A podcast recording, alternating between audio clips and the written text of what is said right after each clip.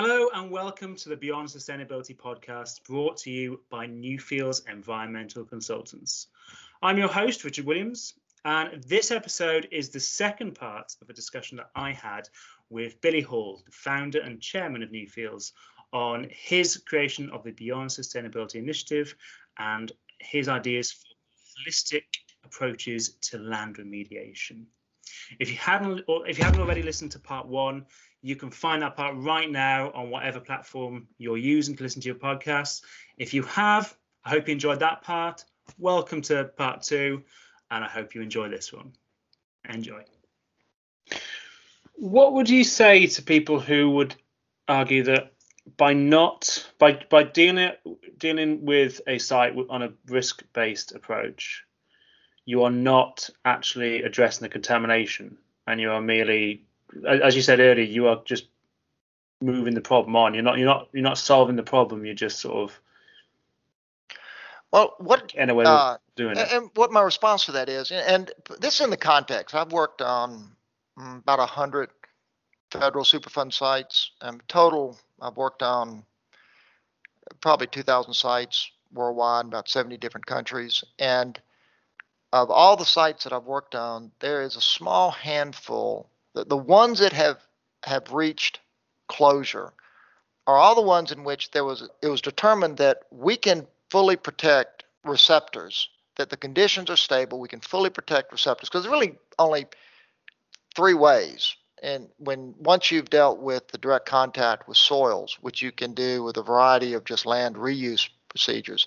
But with the groundwater it's either vapor intrusion uh, material coming off of the groundwater through the soil as vapor into buildings, uh, migration into a drinking water well, or migration into a receptor, into a uh, ecological receptor.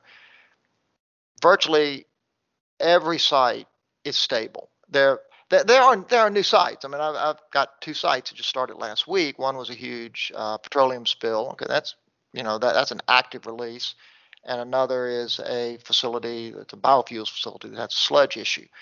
Um, so those those are new. You know, those aren't stable. Okay, so that's an emergency response. But I'm dealing. I'm talking about a large number of sites that have been around for 50, 60. You know, a lot a lot of these sites go back to World War II. Uh, that we're, we're dealing with the real explosion of our uh, modern industrial society. So the conditions we can know whether they're stable or not, whether we can control it. The risk-based approach is that, that, that could be applied at these is uh, dealing with the pathway, making sure the pathway and that the material that's there demonstrating that it is it is not going to continue to create a problem. You mentioned you know modern day spills as well as as as older sort of legacy contamination. Just out of interest, the number of sites that are being remediated annually. Does that exceed the number of sites being contaminated annually? Are we at a point where we're slowly reducing the amount of sites that have contamination issues, or are we just creating new ones as quickly as we are uh, remediating them? We are advancing. I think we have reached a point where, for a very large percentage, if not the overwhelming majority of the long running legacy sites, we have long since passed the point of diminishing returns that we're spend that we're actually making things worse. On on the not not for that site specific you know it's not like we're creating more solvent in the groundwater or more petroleum in the groundwater but the effort and the ancillary and unintended consequences of what we're doing my my data uh, is that we're we're not really improving the environment of, the, of those sites.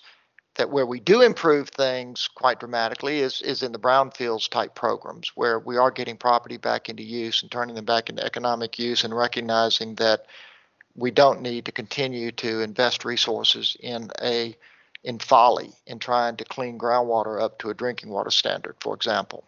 The reason you're saying that some of the sites don't work is because of the unintended quotes, uh, you know, um, unintended consequences of implementing remediation strategies, like CO2 production, it's various other emissions and things like that, which come along with sort of direct engineering. Ex- exactly. The I mean, let, us take a um, an example: a, a, refinery operated from the early uh, 1900s. Uh, they figured that over the years they probably lost 40 million gallons of product. They got NAPL, NAPL up to several feet across the site. So it's like floating remo- oil in the ground. Floating oil, yeah, flo- floating oil on top of the ground. They've removed maybe 15 million, so there's probably another 25 million. And each year they're removing. Now they're down to maybe 100,000 gallons a year. Now, of groundwater, that is, though. No, that's on. They're they they probably have 25 million gallons of petroleum ah, still okay. floating on top of the water, and they're removing about uh, 100 uh, 100,000, not 100 million, 100,000 gallons a year, but they're pumping probably 25 million to 30 million gallons of water. So they're not going, and the, the rate at which they're able to get this NAPL out is decreasing. Now, the NAPL is down in a, uh, the water table is in a, in a very difficult material to extract things from. It's a clay material, and that's going to continue to decline. So essentially, they're never going to get it out. It's, it's never going to come out. But to create the conditions that allow them to extract that, they are they're having to remove huge volumes of water. Now, this water that they're removing, it's they're pulling water in that's currently clean that's having to move across the contaminated area. They pump it out, they treat it, and then they throw it into the ocean. So, in that they're removing NAPL. So, well, we've got to do this because the state demands that we remove NAPL. But you know, the, the the reality that it's difficult to get people to recognize, you're never going to get the NAPL out of there, not by pumping it out. This is a 1990s approach to dealing with the problem when the plume is stable. I mean, it's not going anywhere. It's been there since 1910, and it's it's not it's not like we have any surprises out there. We know where it's going to be. We are creating huge carbon emissions by doing this. We're contaminating a huge volume of fresh water that gets contaminated by by having to pull it across this area of the plume to create the draw to get this NAPL into the wells, and then we're throwing it away into the ocean. Whereas if we just stopped, just stop doing it, and verify that it's stable, that we don't have a vapor intrusion, the net impact is a benefit to stop having this wasted effort and then realize because we we do we are moving into a new era of a new set of tools that really weren't available to us um, up until the last the, uh, the last few years. So just to pull up what you said as well, they're, they're pumping out all this water, they're treating this NAPL, and then by dumping it in the ocean, you're basically losing any any clean water you've got there because it's becoming um, saline straight away. You're just adding it to salt water, and then if you wanted to get that water back, you'd have to desalinate. Salinate. Yeah, you're, you're, that's correct. It's, it's, it's a net loss. It, it yeah. really is a net loss, isn't it? Yeah. So, in terms of um, looking towards the future, then where do you see the environment or the remediation industry moving? Where, where, how do we sort of advance past this, uh, past this stage? We have, I think we we can get some inspiration of what just happened with the pandemic and the creation of vaccines. What was what we saw with that is our ability to understand the DNA makeup of a, a particular element of our ecosystem. It's what, it's what we did with understanding the makeup of the coronavirus and then customizing a design to respond to it. There's a parallel to that. It's not, not exactly the same, but there's certainly a parallel to that that's available to us as we, we try to grapple with what is our real problem. Our, our real problem is dealing with these meta environmental resiliency necessities. And it's around climate change, but it's so broad because climate change deals with how do we get the most value or improvement out of our expenditure of resources? How can we look at every aspect of the way we engage in our management of our interaction with our environment in a way that works the way ecosystems work, in which we uh, energy is conserved to the maximum extent possible. That there in nature there is no waste. Creatures have, or every element of an ecosystem have to be working very effectively, or they they don't make it. You know, they have the, the system stays in balance through the push and pull of natural selection. Well, our ability to understand, the reason I, I reference the pandemic is our ability to understand what's happening at the molecular or at the, the gene level opens up a whole new family of tools for us. It's in the context that we have viewed the subsurface as this sterile environment. It's just rock. Well, it's not. It is a dynamic living ecosystem. And understand the ability to understand what are the players in that ecosystem, which we can do now with metagenomic analysis uh, very inexpensively, and find out any any site that's been there. If, if, if it's got petroleum in it, there are bugs there that will eat that.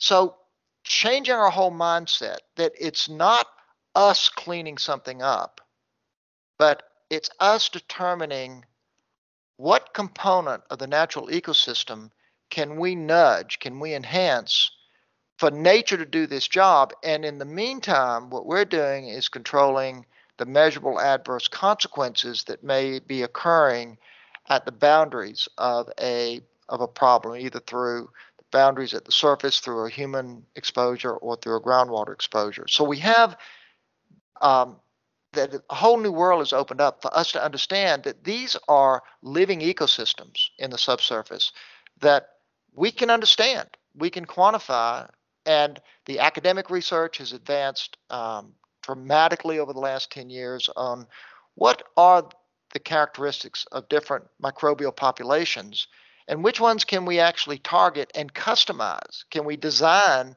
specifically for different types of contamination that we can let nature do our work? And with the goal being we want to control the boundary conditions. We want to use a risk based approach in which we're controlling the boundary conditions, but we then want to maximize the ability to nudge nature and let nature do the work. And we only come in with our intensive engineered interventions when that is needed to control a threshold, to get to a threshold condition that the natural ecosystem needs uh, that and, and that that will still be needed. The the engineers and the intensive systems but a lot of the intensive things we do like we come in and zap a groundwater solvent plume with chemox well we probably just destroyed the microbial population and it's why every time we do chemox you wait a year and it all rebounds.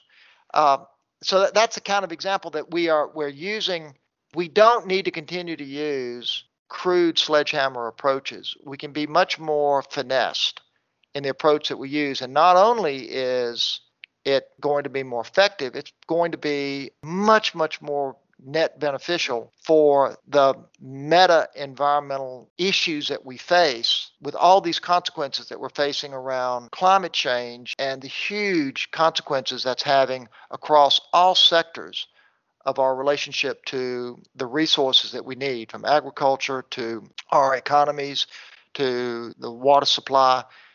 You know that needs to be our focus is how can we deal with these legacy problems but much more mindful of being smart about it going to the the true next generation and moving away from that pattern that i described at the very beginning of this chat that we solve one problem but we create a new one i think most of these legacy sites we're we're not really even solving the old problem but we're creating new problems while we're not solving the old problem Okay, so there's loads I want to unpack there. The first question I have here on, on that is is um, you are talking about using bacteria to break down contaminants from the subsurface, which is essentially natural attenuation or, or um, biological de- degradation.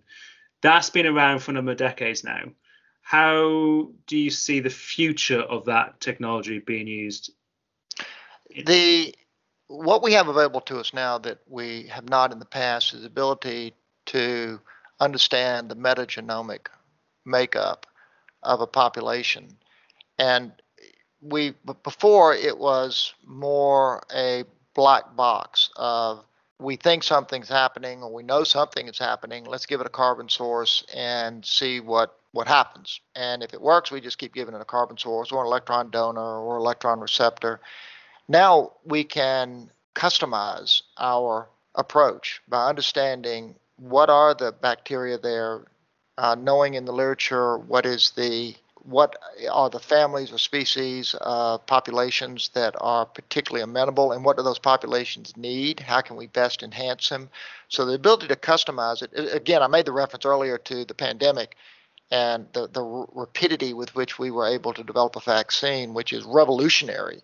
Well we have the ability to do the same thing now in attacking a particular contaminant. And there are a lot of contaminants that before we couldn't really go after. Uh, so the very, very recalcitrant compounds that we didn't really know how to go after them using attenuation, with the only real attenuation we had available was dilution.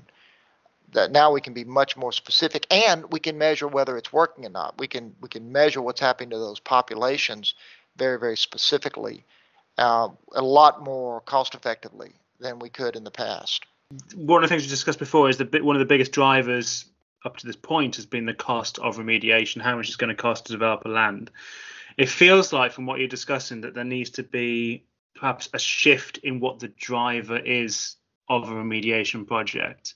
It's not just about cost, but it's actually more about having the, the smallest carbon footprint and how, having the smallest, greater, you know, unintended effects on the environment.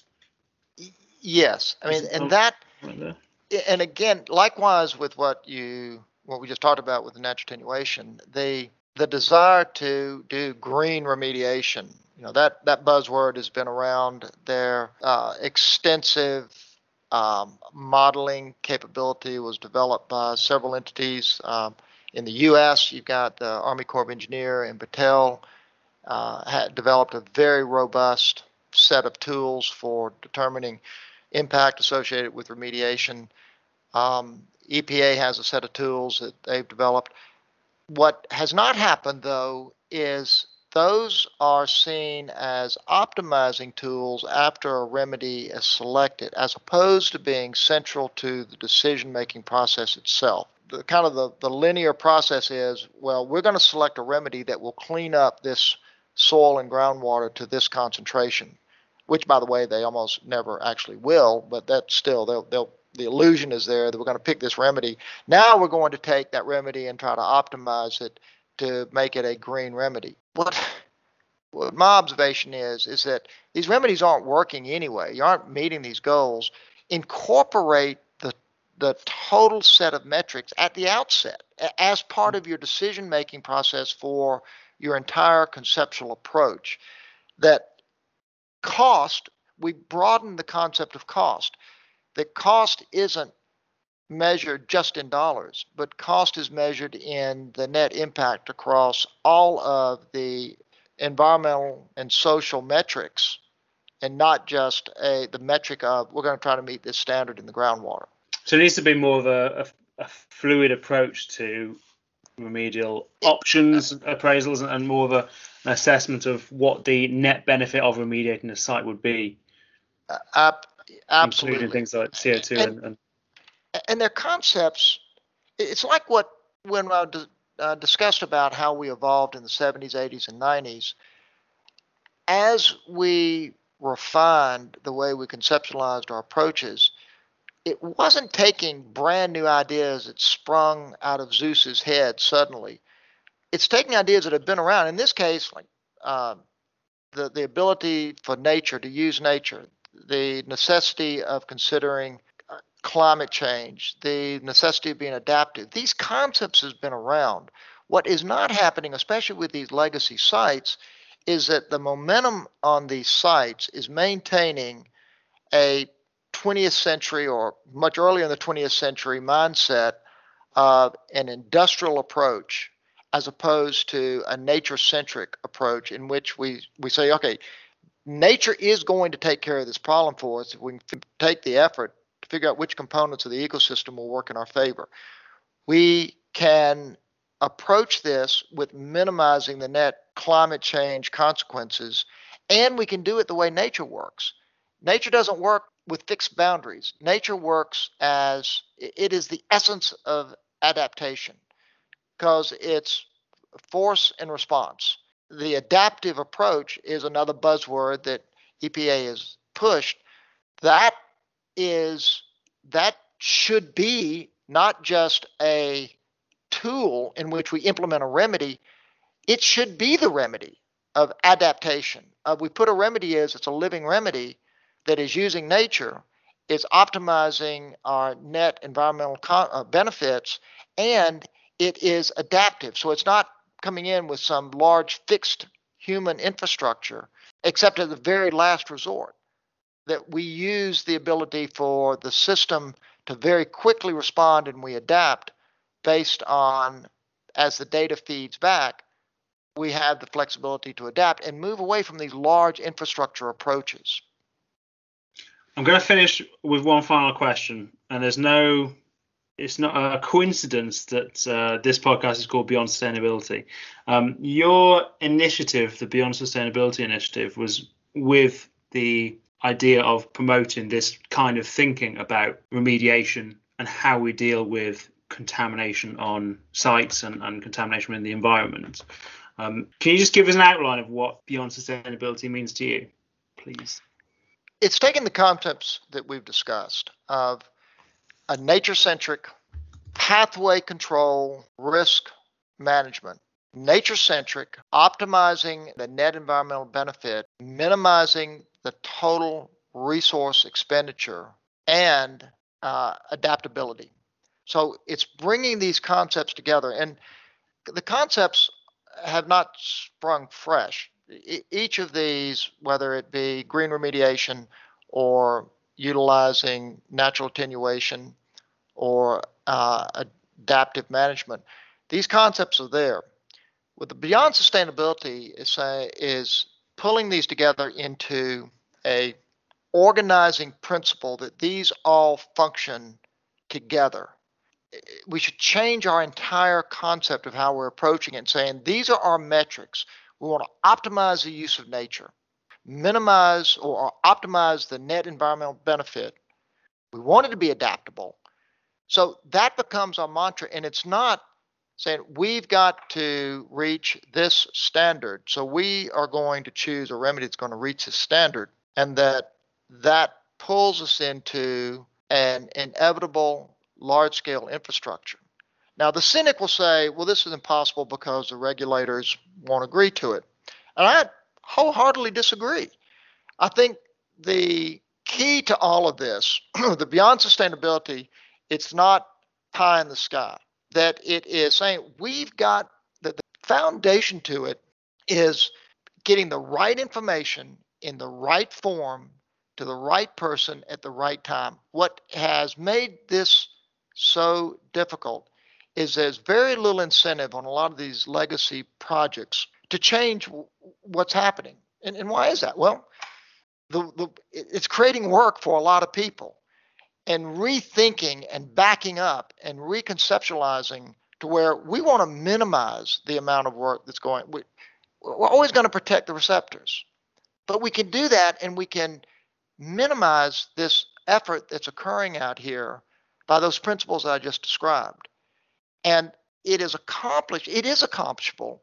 What is coupled with these concepts is managing your information, taking your data and all this this wealth of information that is gathered on some of these sites for 50 years or so and being very cognitive of how do we remove the transaction friction moving this in, this data this information into actual intelligence so the decision makers can really see the consequences and you know it's backed up with data. So the, the beyond sustainability has the components that i described of, of optimizing nature optimizing the net benefit adaptation, but then driving this all with highly robust knowledge management to where we're bringing these pieces together and it's not making things more confusing. It's not just adding more metrics out there, but it's putting into a cohesive story or narrative for the stakeholders.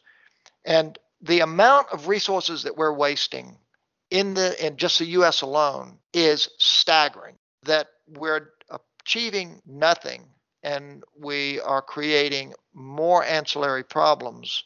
But the perception is well we've done good because we we pumped 45 million gallons of water this year.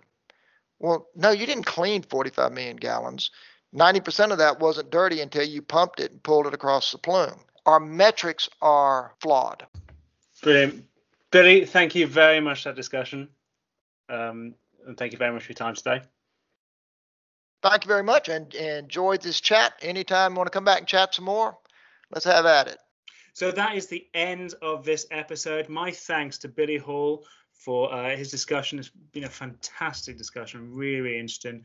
Loved learning about how remediation has changed over the course of the last few decades, and I think his visions on the on the future of remediation are superb, considering the the challenges the world faces today. Um, if you have any questions for Billy Hall or any of the Newfields team, please feel free to email me at podcasts at newfields.com. More than happy to pass on your questions. Um, if you have any ideas about what you want for future podcast episodes, again, send me your ideas. I'm more than happy to try and make those happen. But for now, if you need any more information about Newfields, check our website, www.newfields.com. And as all left for me to say is thank you very much for listening, and I hope you enjoy me the next episode. Bye for now.